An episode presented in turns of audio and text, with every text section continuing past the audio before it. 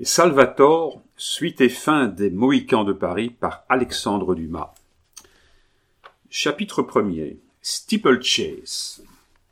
Le 27 mars, aux premières heures du matin, la petite ville de Kehl, si toutefois on peut appeler Kehl une ville, la petite ville de Kehl, disons-nous, avait été mise en rumeur par l'arrivée de deux chaises de poste qui descendaient l'unique rue de la ville avec une telle rapidité que l'on pouvait craindre qu'au moment d'enfiler le pont de bateau qui conduit en France, le moindre manque de direction ne jetât chevaux, postillons, chaises de poste et voyageurs dans le fleuve, au nom et aux légendes poétiques qui sert à l'est de frontière à la France. Cependant, les deux chaises de poste, qui semblaient lutter de vitesse, ralentirent le pas aux deux tiers de la rue et finirent par s'arrêter devant la porte d'une auberge, au-dessus de laquelle grinçait une tôle représentant un homme coiffé d'un chapeau à trois cornes, chaussé de longues bottes, vêtu d'un habit bleu à revers rouge, orné d'une queue gigantesque, et sous les pieds éperonnés duquel on pouvait lire ces trois mots Au grand Frédéric. L'aubergiste et sa femme, qui, au bruit du tonnerre lointain que faisaient les roues des deux voitures, étaient accourus sur le pas de leur porte, et à qui la rapidité des deux voitures avait fait perdre l'espoir d'héberger des voyageurs brûlant le pavé d'une si terrible façon, l'aubergiste et sa femme, en voyant à leur inexprimable satisfaction les deux chaises de poste s'arrêter devant leur maison, s'élancèrent, l'aubergiste à la portière de la première voiture, la femme de l'aubergiste à la portière de la seconde. De la première voiture sortit vivement un homme d'une cinquantaine d'années, vêtu d'une redingote bleue boutonnée jusqu'au menton, d'un pantalon noir et d'un chapeau à large bord. Il avait la moustache rude, l'œil ferme, le sourcil bien arqué, les cheveux coupés en brosse. Le sourcil était noir comme l'œil qui l'ombrageait, mais cheveux et moustaches commençaient à grisonner. Il était enveloppé d'un grand manteau. Dans la seconde voiture descendit, avec dignité, un majestueux gaillard, vigoureusement bâti, autant qu'on en pouvait juger, sous sa polonaise à brandebourg d'or et sous son manteau hongrois, ou, pour mieux dire le véritable nom du vêtement, sous sa gouba, chargée de broderie, dans laquelle il était enveloppé de la tête aux pieds. À voir cette riche pelisse, l'aisance avec laquelle elle était portée, l'air digne de celui qui la portait, on eût offert de parier que le voyageur était quelque noble hospodar valaque venant de Jassy ou de Bucarest, ou tout au moins quelque riche magyar arrivant de Peste et se rendant en France pour faire ratifier quelques notes diplomatiques mais on n'eût point tardé à voir qu'on avait perdu la gageure en dévisageant de près le noble étranger, car malgré les favorisés épais qui encadraient son visage, malgré les deux immenses moustaches retroussées qu'il tordait en croc avec une insouciance affectée, on eut bien vite reconnu, sous cette aristocratique apparence, des conditions premières de vulgarité qui eussent fait descendre l'inconnu du rang princier au rang aristocratique qu'on lui avait accordé au premier abord à celui d'intendant de grande maison ou d'officier de troisième ordre. Et en effet, de même que le lecteur a déjà sans doute reconnu M. Saranti dans le voyageur descendant de la première voiture, de même, il a, nous n'en doutons pas, reconnu maître Gibassier dans celui qui descendait de la seconde. On se souvient que M. Jacal, parti avec Carmagnol pour Vienne, avait chargé Gibassier d'attendre M. Saranti à Kehl. Gibassier s'était prélassé quatre jours à l'hôtel de la Poste, puis le soir du cinquième, il avait vu poindre à l'horizon Carmagnol, lequel passait en courrier et en passant le prévenait de la part de M. Jacal que M. Saranti, devant arriver dans la matinée du lendemain 26, il eut, lui, Gibassier, à remonter jusqu'à Steinbach, où il trouverait une chaise de poste qui l'attendrait à l'hôtel du Soleil, et dans cette chaise de poste tous les déguisements nécessaires à l'exécution des ordres qu'il avait reçus. Ces ordres étaient bien simples, mais pour être bien simples, n'en étaient pas plus faciles à exécuter. Il consistait à ne pas perdre de vue M. Saranti, à se cramponner à lui comme son ombre pendant toute la route, et arriver à Paris à s'attacher à sa personne, et tout cela si adroitement que M. Saranti ne put prendre aucun soupçon. M. Jacal s'en rapportait à l'habileté bien connue de Gibassier à changer de costume et de figure. Gibassier était parti à l'instant même pour Steinbach, avait trouvé l'hôtel, dans l'hôtel la voiture, et dans la voiture tout un assortiment de costumes, parmi lesquels il avait choisi comme le plus chaud pour voyager celui dont nous l'avons vu affublé au moment où il a reparu à nos yeux.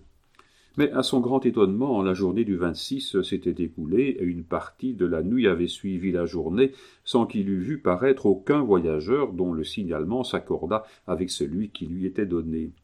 Enfin, vers deux heures du matin, il avait entendu les claquements d'un fouet et l'éteintement des grelots il avait fait mettre les chevaux à sa chaise, n'était resté que le temps de s'assurer que le voyageur annoncé par le double bruit était bien M. Saranti, et à peu près certain qu'il tenait son homme, il avait ordonné au postillon de partir en marchant au train ordinaire.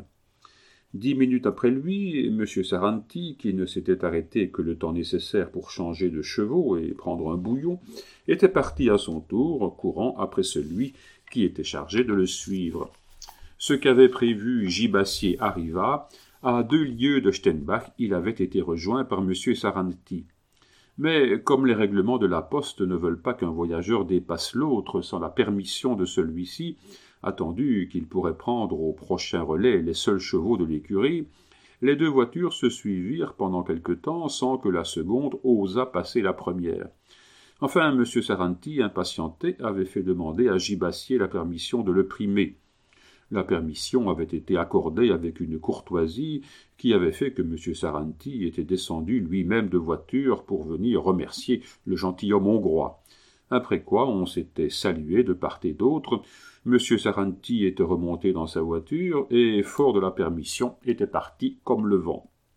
Gibassier l'avait suivi, mais cette fois en recommandant au postillon quelque train qu'alla M. Saranti de marcher au même train que lui. Le postillon avait obéi, et nous avons vu les deux chaises de poste entrer au grand galop dans la ville de Kiel et s'arrêter à l'hôtel du grand Frédéric. Après s'être salués courtoisement, mais sans échanger une seule parole, les deux voyageurs étaient entrés dans l'auberge, avaient gagné la salle à manger, s'étaient assis chacun à une table et avaient demandé à déjeuner. Monsieur Saranti en excellent français, Jubassier avec un accent allemand très prononcé. Toujours silencieux, Gibassier avait dédaigneusement goûté à tous les plats qu'on lui avait servis, et sa dépense payée, voyant M. Saranti se lever, il s'était levé à son tour et avait lentement et silencieusement regagné sa voiture. Les deux chaises de poste avaient alors repris leur route effrénée, la voiture de M. Saranti précédant toujours celle de Gibassier, mais d'une vingtaine de pas seulement. Au moment d'arriver, vers le soir, à Nancy, le postillon de M. Saranti, qui, premier garçon de noces d'un de ses cousins, avait trouvé assez malplaisant de quitter le dîner pour un relais de onze lieues aller-retour, le postillon de M. Saranti, prévenu par son camarade que son voyageur désirait aller vite et payer bien, avait fait prendre à ses chevaux un galop enragé, grâce auquel il eut gagné une bonne heure et demie sur les deux postes et fut revenu à temps pour ouvrir le bal. Si, au moment d'arriver le soir à Nancy, comme nous le disions, chevaux, postillons et voitures n'eussent, dans une descente rapide, fait une si effrayante culbute qu'un cri de douleur s'échappa de la poitrine du sensible gibassier qui s'élança de sa chaise de poste pour porter secours à M. Saranti. Gibassier agissait ainsi pour l'acquis de sa conscience, car après la culbute qu'il venait de voir faire à la voiture, il avait la conviction que le voyageur qu'elle renfermait avait plus besoin des consolations d'un prêtre que des secours d'un compagnon de voyage. À son grand étonnement, il trouva M. Saranti sain et sauf. Le postillon lui-même n'avait qu'une épaule démise et un pied foulé. Mais si la Providence, en bonne mère qu'elle l'était, avait sauvegardé les hommes, elle avait pris sa revanche à l'endroit des bêtes de la voiture. Un des chevaux était tué roide, le second paraissait avoir une cuisse cassée. Un des essieux de la voiture était brisé, et tout un côté de la caisse, celui sur lequel on avait versé, était en cannelle. On ne pouvait donc songer sérieusement à se remettre en route. M. Saranti poussa quelques jurons qui ne révélaient pas un caractère d'une patience angélique. Mais il fallait en prendre son parti, ce que, bien à contre-cœur, il allait faire sans doute si le magyar gibassier, dans un langage moitié français, moitié allemand, mais qui en réalité n'était ni l'un ni l'autre, n'eût offert à son malheureux compagnon de route une place dans sa voiture. L'offre était si opportune et en même temps semblait faite de si bon cœur que M. Saranti n'hésita point à accepter. On transporta le bagage de la première voiture dans la seconde, on promit au postillon de lui envoyer du secours de Nancy, dont on n'était plus éloigné que d'une petite lieue, et l'on se remit en route avec la même vitesse. Les premiers compliments offerts et reçus, Gibassier, qui n'était pas certain de parler le pur allemand et qui redoutait que M. Saranti, si corse qu'il fût, ne connût à fond cet idiome, Gibassier avait soigneusement évité toute interrogation, se contentant de répondre aux paroles de politesse de son compagnon par des oui ou des non, dont l'accent se rapprochait de plus en plus de la langue française. On arriva à Nancy, on s'arrêta à l'hôtel du grand Stanislas, qui est en même temps celui de la poste. M. Saranti descendit de voiture, renouvela ses remerciements à son compagnon le Magyar et voulut se retirer. Euh, vous avez tort, monsieur, dit Gibassier, vous m'avez l'air pressé d'arriver à Paris, euh, votre voiture ne sera point raccommodée avant demain, et vous perdrez un jour. Cela me contrarierait d'autant plus, dit Saranti, que le même accident m'est déjà arrivé en sortant de Ratisbonne et que j'ai perdu vingt-quatre heures. Gibassier s'expliqua seulement alors le retard qu'il avait tant inquiété à Steinbach. Mais, continua M. Saranti, je n'attendrai pas que ma voiture soit raccommodée, j'en achèterai une autre et en effet, il donna l'ordre au maître de poste de lui trouver une voiture quelle qu'elle fût, calèche, coupée, landau ou même cabriolet, avec laquelle il put continuer sa route à l'instant même. Gibassier pensa que, si rapidement que la voiture fut trouvée, il aurait bien le temps de dîner, pendant que son compagnon de route l'examinerait, en discuterait le prix et y ferait charger ses bagages. Il n'avait rien pris depuis le matin à huit heures à Kehl, et quoique son estomac pût, dans un cas extrême, rivaliser de frugalité avec celui d'un chameau, justement parce que ce cas pouvait se présenter, le prudent gibassier ne laissait jamais, quand elle s'offrait, échapper l'occasion de se ravitailler. Sans doute M. Saranti, de son côté, jugea à propos de prendre les mêmes précautions que le digne Magyar, car tous deux comme ils avaient fait le matin, s'asseyant chacun à une table différente, sonnèrent pour appeler le garçon, et avec une intonation qui indiquait une louable unanimité d'opinion, se contentant de prononcer ces trois mots Garçon, un dîner.